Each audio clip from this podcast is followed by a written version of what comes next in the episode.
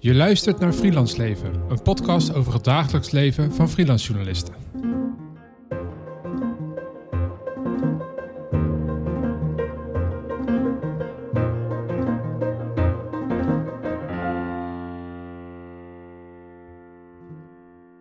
Ik ben de afgelopen dagen een beetje aan het uh, bijkomen geweest. Want uh, ik had een uh, groot onderzoeksproject voor NRC, een van mijn opdrachtgevers. Samen met een uh, vaste redacteur daar. Dus dat was wel een leuke samenwerking, vaste redacteur met een freelancer. Er ging heel wat werk in zitten en uh, ja, we waren er ook heel trots op. Maar moest ik even van uitblazen. Ja, het was eigenlijk een heel interessant project. Ik deed daar dus als freelancer aan mee. Tegelijkertijd was ik regelmatig daar op de redactie. Werkte ik samen met een vaste redacteur en dat voelde ook heel gelijkwaardig. En dan ja, heb je echt het idee dat je even uh, kan proeven van hoe het is om ergens in vaste dienst te zijn. Het is heel anders dan wat je normaal doet als freelancer. Ben je gewoon meer op afstand. En nu was het zo dat ik uh, ja, daar dus was en ik uh, kreeg een, pasje waarmee ik alle deuren in uit, in en uit kon lopen. En ik had letterlijk en figuurlijk een soort van access opeens. en dat is niet wat je gewend bent als freelancer. Maar er was dan bijvoorbeeld ook een moment dat ik in eerste instantie niet langs de receptie kwam, want ik was niet helemaal goed aangemeld. Dat was gewoon een klein foutje. Maar ik stond bijvoorbeeld ook niet op een lijst met medewerkers. Um, dus toen had ik opeens weer een soort van outgroup gevoel, van ik hoor er niet helemaal bij. Dus dat was een heel interessante ervaring. Het ene moment uh, heb je sterk het besef dat je een freelancer bent, die een beetje buiten het instituut van de NRC staat. Het andere moment uh, voelde ik me juist heel erg onderdeel van de club. Ja, dat is een uh, mooie anekdote van, uh, van het, het, maken van één verhaal voor NRC. Waar ging dat verhaal over? Ja, het ging over complotdenkers en mensen die ja, dingen verspreiden over corona die niet waar zijn. Ja. Dus hadden we heel diepgravend naar gekeken. We hadden ook dataonderzoek gedaan samen met de Universiteit van Amsterdam. Ja. En uh, ja, was heel tof, want meestal als freelancer krijg je niet echt de mogelijkheid om daaraan uh, mee te doen. Um, maar uh, ja, dat lukte nu mede dankzij een beurs die ik had aangevraagd bij het Fonds Bijzondere Journalistieke Projecten. Jouw verhaal laat heel goed zien hoe ambivalent het kan zijn om te werken als freelancer. Want deze podcast heet natuurlijk hashtag freelanceleven. En wij beginnen bewust met natuurlijk met deze anekdote, omdat het laat zien dat je als freelancer soms heel erg het gevoel kan hebben dat je bij een bepaalde redactie hoort. En soms weer niet. Nou, je hebt natuurlijk ook betaald gekregen voor het NRC-verhaal. Maar je hebt ook een uh, fonds uh, moeten aanschrijven om, om die betaling aan te kunnen vullen. Zodat het nog een beetje de, de, moeite waard werd, ook financieel uh, gezien. En in die ene anekdote zitten al zoveel tegenstrijdigheden. dat wij het een goed idee vinden om er een hele podcast aan te wijden podcast heet uh, hashtag freelanceleven. En wat wij gaan doen in deze podcast is elke aflevering gaan we een element van het freelance leven uitlichten en uittypen. Ja, wie zijn wij dan? Om dat te kunnen doen, wie ben jij eigenlijk? Ik ben uh, Menno, ik ben 29 jaar. Ik ben freelance journalist. Dat ben ik al sinds 2015 fulltime. Ik heb journalistiek gestudeerd, antropologie gestudeerd. Ik schrijf voor NRC en Vrij Nederland met name. En daarnaast uh, werk ik voor vakmedia zoals uh, Villa Media en het Simuleringsfonds voor de Journalistiek. En ik ben Ern van het Hof. Ik ben de afgelopen jaren bezig geweest met het dagelijks leven van freelance journalisten. Dus Eigenlijk is uh, Menno is mijn, uh, mijn onderzoeksobject. Ja, je studieobject. Wij, wij kennen elkaar omdat je mij hebt geïnterviewd voor het boek dat je hebt geschreven, De Nieuwe Journalist. Ja, klopt. Even, even pluggen. En je bent te bescheiden om het zelf te doen natuurlijk, maar goed boek, lees het allemaal. Linkje in de show notes. Ja, een jaar geleden is uh, De Nieuwe Journalist verschenen en ik maakte ook de Pegel Podcast. En de Pegel Podcast was een serie interviews met freelance journalisten, waar ik samen met een andere freelancer, Sjoerd Arends, elke keer bij een freelancer langs ging met de hele basale vraag: hoe maak jij de journalistiek die je belangrijk vindt en hoe hou je tegelijkertijd je broek op? Elke freelancer die dit hoort, die weet dat het in de journalistiek uh, soms moeilijk is om en diepgravende journalistiek te maken en tegelijkertijd je huur te betalen. Dat is de situatie waar de meeste freelancers min of meer wel mee te maken hebben, denk ik. Uh, na het verschijnen van het boek ben ik begonnen aan een promotieonderzoek. En het promotieonderzoek is eigenlijk de wetenschappelijke versie van die hele basale vraag die ik uh, tijdens de Pegel podcast vroeg. Na al die interviews en al die podcastafleveringen was het leven van freelancers dus toch nog interessant genoeg voor jou om er een nog diepere duik in te nemen. Ja, ik denk dat er nog heel veel te ontdekken valt. De stap die het uh, promotieonderzoek nu maakt is... wat is hetgene wat individuele freelancers drijft om journalistiek te maken die ze belangrijk vinden? Maar in welke structuur opereren zij om ervoor te zorgen dat die journalistiek ook daadwerkelijk gemaakt kan worden? En wat zijn er bijvoorbeeld de machtsverhoudingen die spelen als jij als freelancer uh, aan het werk wil? En als jij als freelancer een bepaald soort droomproject hebt, met wie ga je dan samenwerken? Uh, hoe kom je dan aan geld? Hoe, hoe, zijn die, hoe is die hiërarchie uh, tussen de verschillende partijen die bij, betrokken zijn bij verschillende journalistieke producties? Maar daar was ik wel nieuwsgierig naar bij jou, want het begon natuurlijk over jou, nou, het verhaal dat jij voor NRC hebt gemaakt. En zoiets simpels uh, zaak is als gewoon, gewoon een artikel in NRC. Er zijn dus al allerlei partijen bij betrokken. Jij hoorde ik al, een, een, een, vaste medewerker van NRC. Je hebt waarschijnlijk ook contact gehad met de eindredactie van het NRC. Met het Fonds Bijzondere Journalistieke Projecten heb je dan contact mee gehad. Dus journalistieke productie is niet zo simpel als ik schrijf even een stukje als freelancer en ik lever het in. Je zegt het mooie, er is een hele infrastructuur waar je als freelancer in moet bewegen. En soms is het inderdaad zo dat je gewoon een stukje schrijft en het inlevert. Al zijn er in de praktijk ook altijd wel haken en ogen, weet je wel. Soms verandert het idee onderweg en ja, hoe pak je dat dan aan? Um, in hoeverre word je betaald als, uh, als, uh, ja, als ze het uiteindelijk niet willen, bijvoorbeeld. Maar op het moment dat je dus een uh, wat groter onderzoek wil opzetten, ja, dan wordt het toch meer een uh, proces um, waarbij meer mensen eraan meedoen, het allemaal langer duurt, de financiering ingewikkelder wordt, uh, het managen van je eigen tijd ingewikkelder wordt. En dat vond ik wel heel interessant om mee te maken. En het laat ook zien ja, hoe veelvormig en veranderlijk het freelance leven kan zijn. Dus ik vind het heel tof dat jij daar ook echt met een wetenschappelijke blik naar gaat kijken. En dat is ook een beetje waarom wij hier zitten, toch? Jij wil die wetenschappelijke blik eigenlijk uh, met deze podcast vertalen naar, ja, wat, wat hebben freelancers uh, aan die wetenschappelijke inzichten? Uh, zodat je niet over vier jaar pas als je je papiertje hebt gehaald ja, daar ja, iets over kan ja, zeggen, toch? Wat mijn grootste nachtmerrie is, is dat ik vier jaar heel hard ergens aan werk. En dat, dat er dan een heel doorvrochte thesis ligt die in de la verdwijnt en die niemand dan meer leest. Nee, want zo gaat het natuurlijk meestal. Eh, journalisten zijn zich er wel van bewust dat er het veld media studies is, journalism studies. Mm. Um, uh, en, en af en toe hoor je daar ook wel eens iets van. Je hebt bekende uh, onderzoekers zoals Mark Deuzen, nou, daar gaan we het zo nog uh, over, over hebben, ja. um, over zijn werk. Um, maar het meeste gaat natuurlijk aan ons voorbij, omdat het toch een beetje voelt als getheoretiseer ergens hoog boven onze hoofden. En journalisten en zeker freelancers zijn natuurlijk nitty-gritty bezig met de dagelijkse praktijk. Die willen gewoon hun werk doen en die willen klussen binnenhalen. Maar jij zegt dus eigenlijk, nou, dat, dat uh, abstracte perspectief, dat uh, helikopterperspectief, dat kan wel degelijk mij en andere freelancers helpen om onze situatie beter te begrijpen en daar ook ons voordeel mee te doen. Ja. Van dag tot dag. Ja, tenminste, dat, dat is ook de reden waarom ik met jou zit, elke aflevering. Want jij bent een freelancer die in de, in de praktijk werkt. En ik ga natuurlijk uh, uh, komen met allerlei wetenschappelijke papers, met allerlei inzicht uit de wetenschap. Ik moet een beetje jou bij de benen ja, op de grond ja, gaan jij, houden. Jij zit hier om, om uh, tegen mij te zeggen van ja, dat klinkt allemaal weer heel mooi, maar wat heb ik hier aan in de dagelijkse praktijk? Kom terug op aarde, Erwin. Kom terug op aarde, weg uit die ivoren toren en gewoon naar de dagelijkse praktijk. Wat heb ik hier aan om een betere journalist te worden of om beter te kunnen navigeren door de journalistieke wereld in Nederland? Ook al ben ik hier de laatste tijd wat meer mee bezig, ik weet ook nog niet precies wat voor freelancer ik nou eigenlijk uh, ben. En ik denk ook niet altijd even bewust na over de keuzes die ik maak en uh, waar ik over een jaar wil staan. Daarom vind ik het ook tof om deze podcast te doen, zodat we daar ja, al zoekende een beetje uh, achter kunnen komen.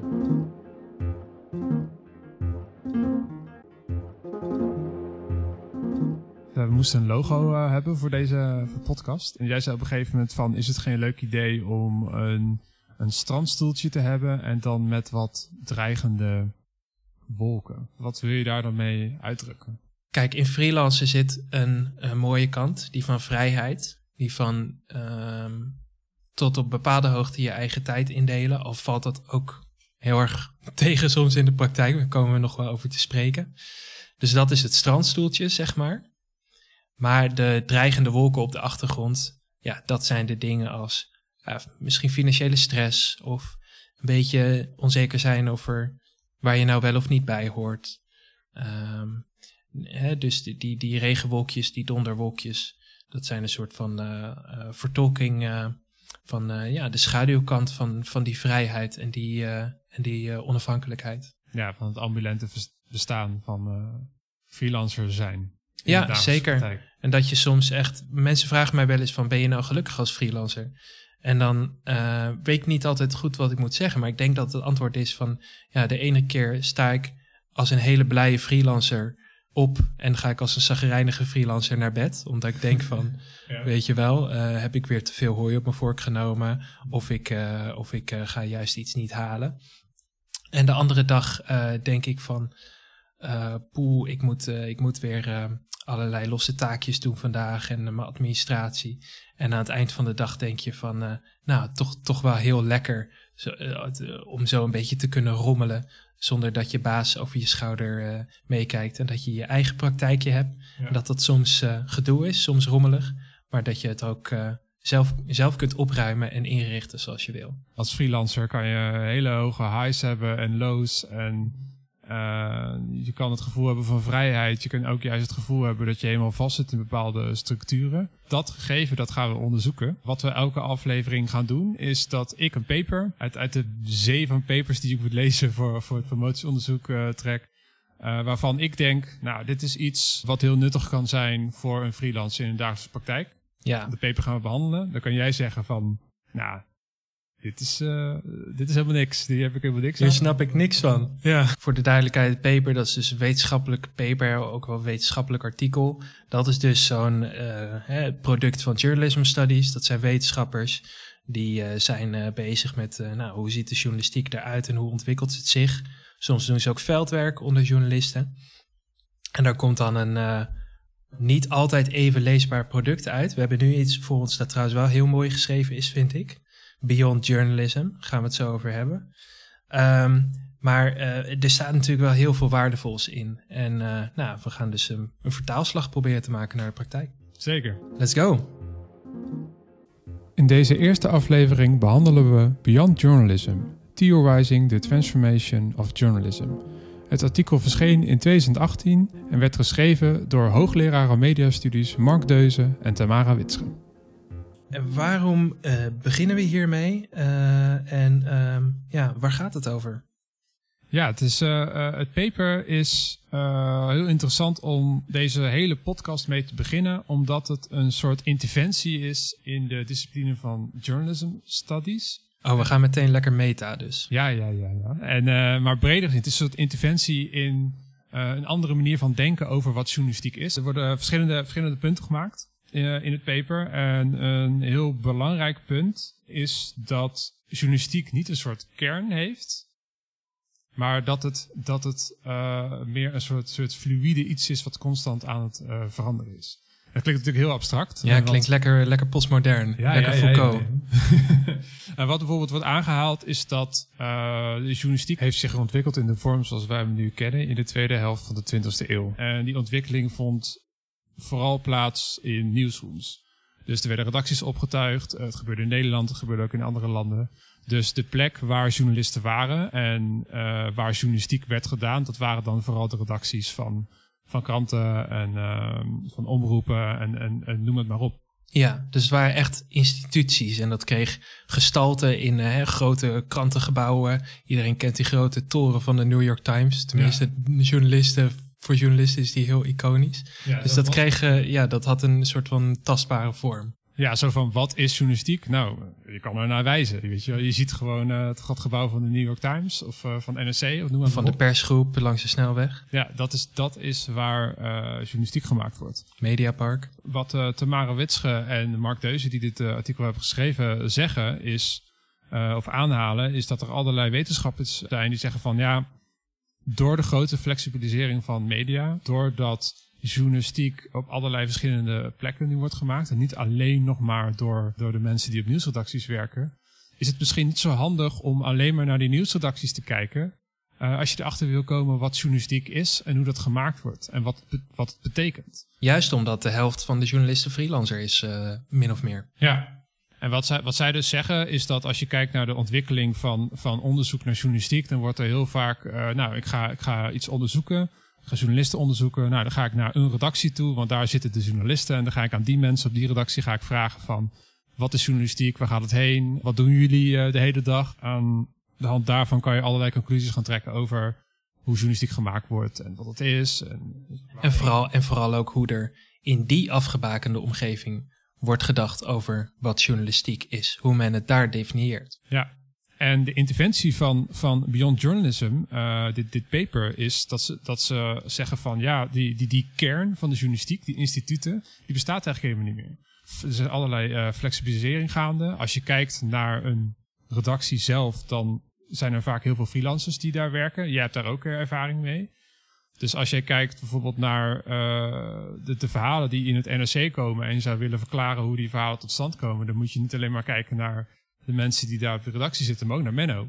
Mm Terwijl jij voelt je niet eens echt verbonden met die redactie, maar soms ook wel. Nou ja, ik, dat is het gekke. Ja, je voelt je, voelt je heel. Ik voel me wel degelijk heel verbonden ermee. En, um, maar het, het is. Um, uh, heel verschillend in hoeverre je daarmee kunt vereenzelvigen. Uh, ook wel grappig als mensen bijvoorbeeld uh, op Twitter reageren op iets wat ik zeg. Of als ik met mensen in gesprek beland. Dan zeggen ze bijvoorbeeld wel eens van... nou ja, daar schrijven jullie bij NRC nooit over of zo. dus als freelance journalist voor NRC word je wel degelijk als deel van die krant gezien. En ik weet ook dat ze daar heel erg gesteld zijn op hun freelancers. En dat, dat kun je ook merken. Maar ja, er zijn ook momenten waarop je toch merkt van dat je een beetje ja, uiteindelijk een satelliet bent en dat je, nou, je krijgt geen kerstpakket of zo. Weet je wel? Niet dat ik dat per se hoef, maar dat is een ja, voorbeeld van iets waardoor je net buiten een bepaalde kern uh, valt. Ja.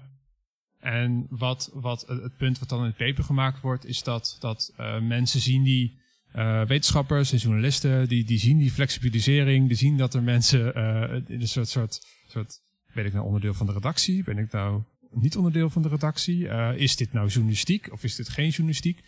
En dan, dan zeggen ze eigenlijk van er zijn twee, twee strands van research. En één is uh, die proberen die coherentie steeds te, uh, te vinden. Er moet toch gewoon een soort stabiel iets zijn wat journalistiek is, waar we naar kunnen wijzen.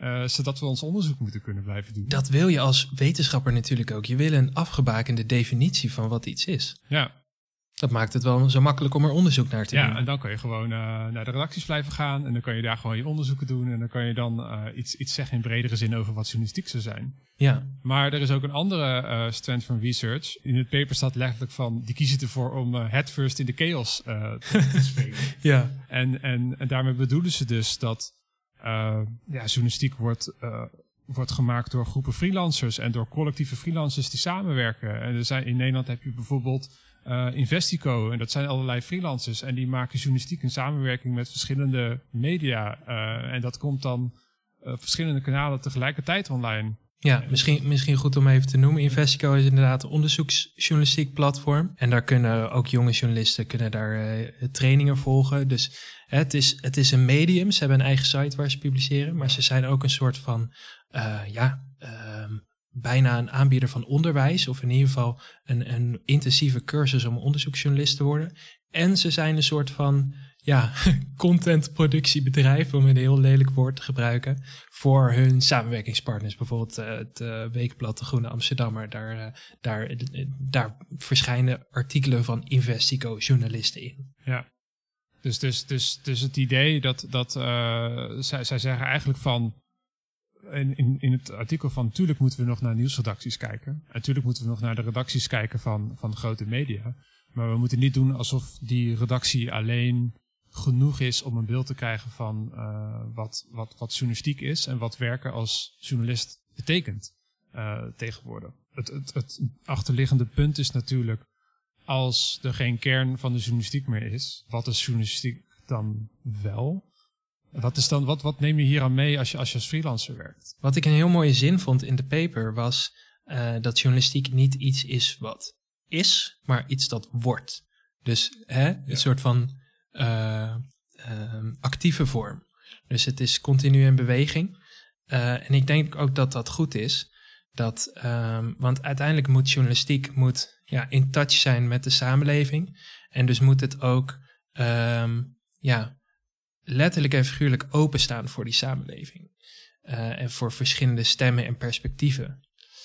Um, dus als je op die manier naar de journalistiek gaat kijken, met inderdaad niet een vastomlijnde kern, zoals jij zegt, maar iets wat midden in de wereld staat, um, en wat ja, um, relaties aangaat, om het zo maar te zeggen, met die wereld, met die omgeving, dan kan dat je ook als freelancer, denk ik wel, bevrijden van hè, ik moet streven naar zoveel mogelijk lijken op wat iemand doet die in vaste dienst bij een grote krant werkt of bij een grote omroep waar je, waar je naar kijkt. Van, hè, dat is het doel. En dat is de kern. Dat zou dan de kern zijn. En dat jij een soort van een, een bolletje bent die langzaam naar die kern toezweeft met als ultiem doel een vast contract.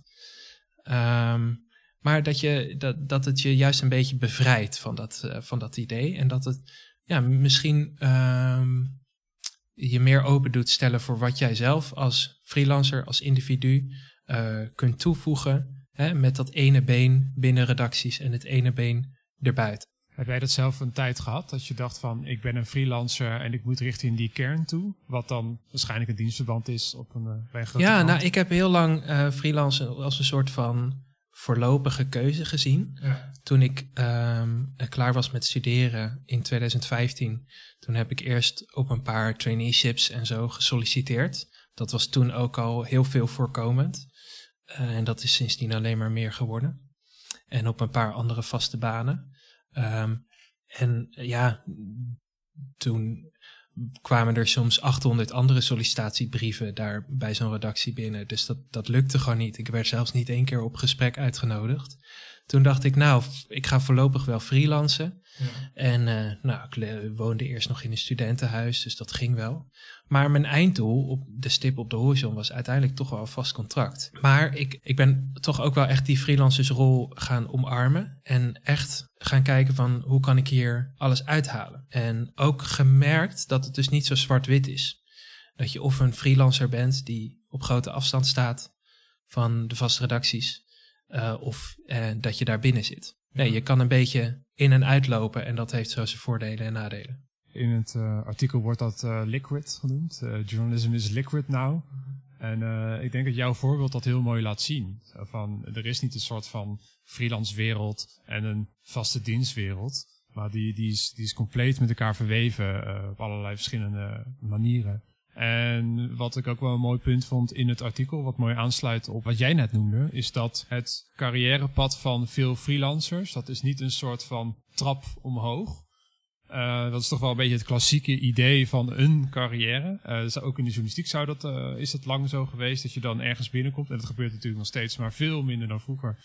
Dat je ergens binnenkomt en dan, nou, dan werk je ergens, heb je een functie en dan krijg je een wat, wat betere functie en dan word je chef. En, en zo kan je als een soort trap kan je omhoog. In het artikel zeggen ze van, nou, freelancers hebben vaak een soort patchwork career. Is dat ook hoe jij er nu naar kijkt? Als je zelf als een soort patchwork career, dus dat je allerlei klussen zo aan elkaar plakt en dan je weet niet ja, precies waar het heen gaat. Ja, en sommige elementen zijn daarin vaster dan andere. Ik werk bijvoorbeeld um, bijna elke vrijdag als webredacteur bij Vrij Nederland. Ja. Um, daar word ik dan ook per uur voor betaald in plaats van bijvoorbeeld per artikel. Um, dus dat is een soort van ja, lapje in die lappendeken, dat, dat patchwork bestaan. Um, andere dingen zijn ja, wat meer uh, fluctuerend. Uh, de ene week doe ik wel iets voor Villa Media, de andere week niet. maar er, het is dus niet zo dat het leven van een freelancer helemaal structuurloos is. Um, het is niet alsof je alleen maar een soort van vogelvrij individu bent, die een beetje doet waar die zin in heeft. Je bent juist ook um, uh, toch wel op zoek naar vastigheden, terugkerende klussen, vaste opdrachtgevers. En dat betekent dus ook dat je deels van die opdrachtgevers afhankelijk bent, van die instituties. Dus hè, het idee dat je als freelancer een totaal uh, vrij bent, uh, wat vaak als grote voordeel ervan wordt gezien, dat is ook niet helemaal zo. Ja. En dat merk je wel gaandeweg je langer aan het freelancen bent. Maar in dit artikel Beyond Journalism wordt dat zo expliciet benoemt eigenlijk dat je niet, je bent niet geheel in dienst van een institutie, maar je bent ook niet helemaal individu. Je bent ja, echt een soort van uh, uh, tussenvorm. En um, uh, ja, dat, dat, dat, dat bevrijdde mij ook wel een beetje van het ideaalbeeld wat er soms van ZZP'ers is, weet je wel. Dat je het allemaal helemaal zelf doet en dat je ehm, ehm, ja, je, je een self-made man of self-made woman moet zijn. Er zat ook een heel stuk in het artikel over uh, de entrepreneurial turn in, in, in journalism. En het idee was dat, nou, het gaat, gaat niet zo goed met de journalistiek. Er moeten nieuwe vertelvormen komen. nou, je hebt heel veel freelancers. Die natuurlijk per definitie zijn het ondernemers. En dan wordt, wordt er werd eigenlijk heel veel hoop op die individuen gelegd. Zo van, nou ja, jullie kunnen als individu, als ondernemer, moet je het zien te redden. En jullie kunnen misschien ook nog eens met nieuwe vertelvormen komen. Of met nieuwe manieren van journalistiek. En als je maar hard werkt als individu en uh, goede ideeën hebt, dan, dan, dan kom je er wel. Dus zeg maar, de, de, de, het hele liberale als individu zou je je eigen broek op moeten houden. Ja, en dat is natuurlijk een, een idee wat heel erg bepaald werd vanuit de redacties, vanuit de instituten. Die zagen een soort van new frontier. Hè? Steeds meer freelancers, meer start-ups, allerlei innovatieve ideeën. Wat kan je met digitale journalistiek en zo. En um, in die individuen en die, en die losse start-ups werd dan ook de hoop voor verandering gesteld. En als jij dan dit als freelancer hoort, wat, wat verandert er dan aan je dagelijkse praktijk? Of is het gewoon uh, heel abstract? Uh? Het, is, het is nog wel een beetje abstract. Um, het, ik denk dat het laat zien dat je um, bepaalde vormen van organisatie nodig hebt. Je kunt niet alles van een individu laten aankomen. Je kunt moeilijk verwachten dat een stagiair of een trainee of een nieuwe redacteur uh, in zijn of haar eentje uh, gaat veranderen hoe er op een redactie gewerkt wordt. Dat, dat is niet mogelijk. Dus het moet denk ik wel een soort vorm van collectiviteit in zitten. Um, dat, dat zie je nu ook al in de discussie rond tarieven. Bij NRC bijvoorbeeld, een aantal flexwerkers daar, die hebben zich gewoon collectief eigenlijk uh, ja, uh, de hakken in het zand gezet en gezegd van wij vinden de situatie zoals die nu is gewoon niet goed. Mm -hmm. En, niet, en niet alleen voor ons niet goed, maar ook voor de krant niet goed, voor de journalistiek die er bedreven wordt. Dus um, hè, um, uh, het, zou, het zou niet goed zijn als wij nu zeggen van nou, omdat we beyond journalism willen gaan, of omdat we dat een mooi aantrekkelijk idee vinden, um, gaan we nu naar, free, naar individuele freelancers kijken om dat op te lossen. Dus je moet wel een beetje uh, ja, uh, de handen in elkaar slaan, denk ik, wat dat betreft. Wat ik heel erg uit het uh, paper haalde, was het in twijfel trekken van de status quo. En constant, omdat het idee, het idee van Beyond Journalism is dat journalistiek altijd iets is wat aan het worden is. En hoe is het iets aan het worden? Dat is iets aan het worden door de acties van mensen. Ja. Maar als jij als individu meer naar de journalistiek gaat kijken, denk ik dan, hè, dat moet je maar corrigeren als ik het fout heb, maar als jij als freelancer naar de journalistiek gaat kijken als iets wat constant in beweging is en waarin uh, vastigheid niet echt bestaat, dan geeft het jou misschien ook de ruimte om op een andere manier naar jezelf te kijken en naar het soort journalistiek dat jij wil maken. Wat, uh, wat, uh, wat wij de komende afleveringen gaan doen, want dit ging over het algemeen uh, over hoe zou je journalistiek kunnen beschouwen. En wij beschouwen journalistiek dus iets als wat constant in verandering is, wat geen kern heeft, uh, waarin bepaalde machtsstructuren spelen. En een freelancer die probeert zich te bewegen binnen die machtsstructuren.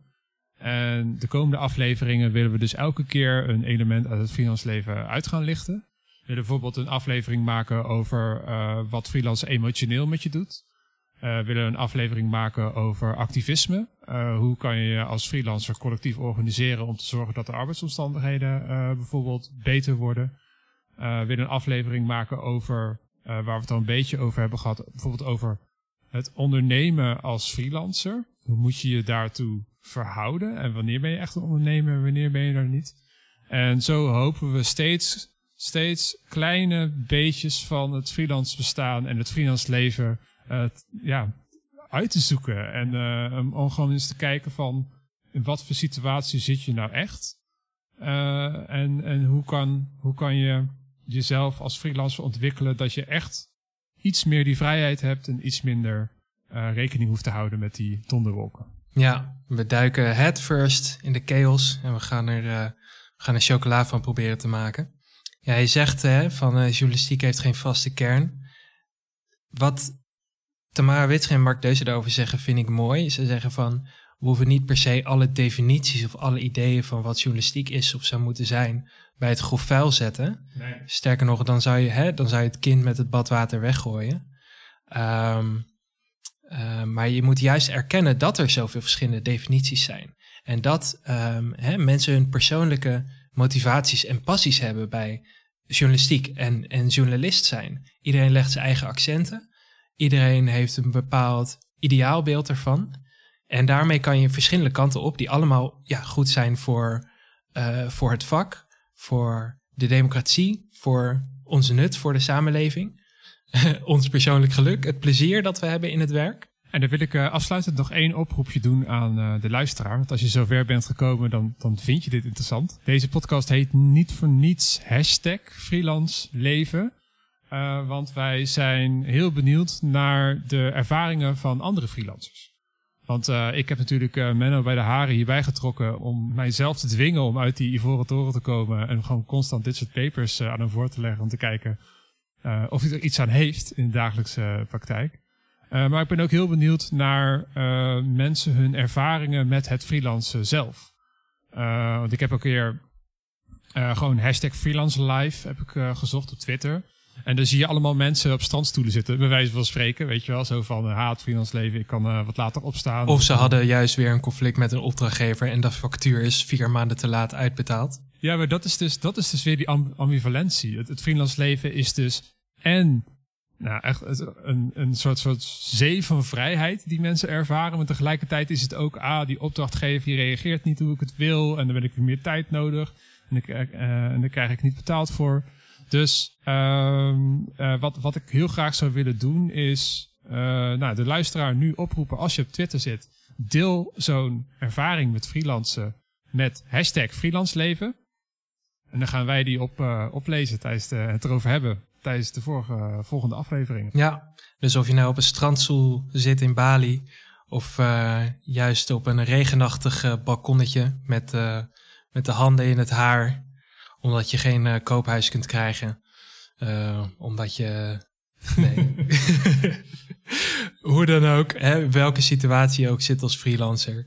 Uh, laat ons weten wat jouw ervaringen zijn. Laat ons weten wat je, wat je van de podcast vindt. waar we het vooral over moeten hebben. Um, en ja, wat zijn de, de worstelingen in jouw freelance bestaan waarvan je je afvraagt, wat heeft de wetenschap daarover te zeggen? Kunnen we daar iets mee? En voor nu, bedankt voor het luisteren en tot de volgende keer. Tot de volgende keer. Freelance leven wordt mede mogelijk gemaakt door het Lira-fonds Reprorecht. Mijn promotieonderzoek, dat ten grondslag ligt aan deze podcast, wordt mogelijk gemaakt door Stichting Democratie en Media en het Stimuleringsfonds voor de Journalistiek. Wij zijn er volgende maand weer met een nieuwe aflevering. Tot dan!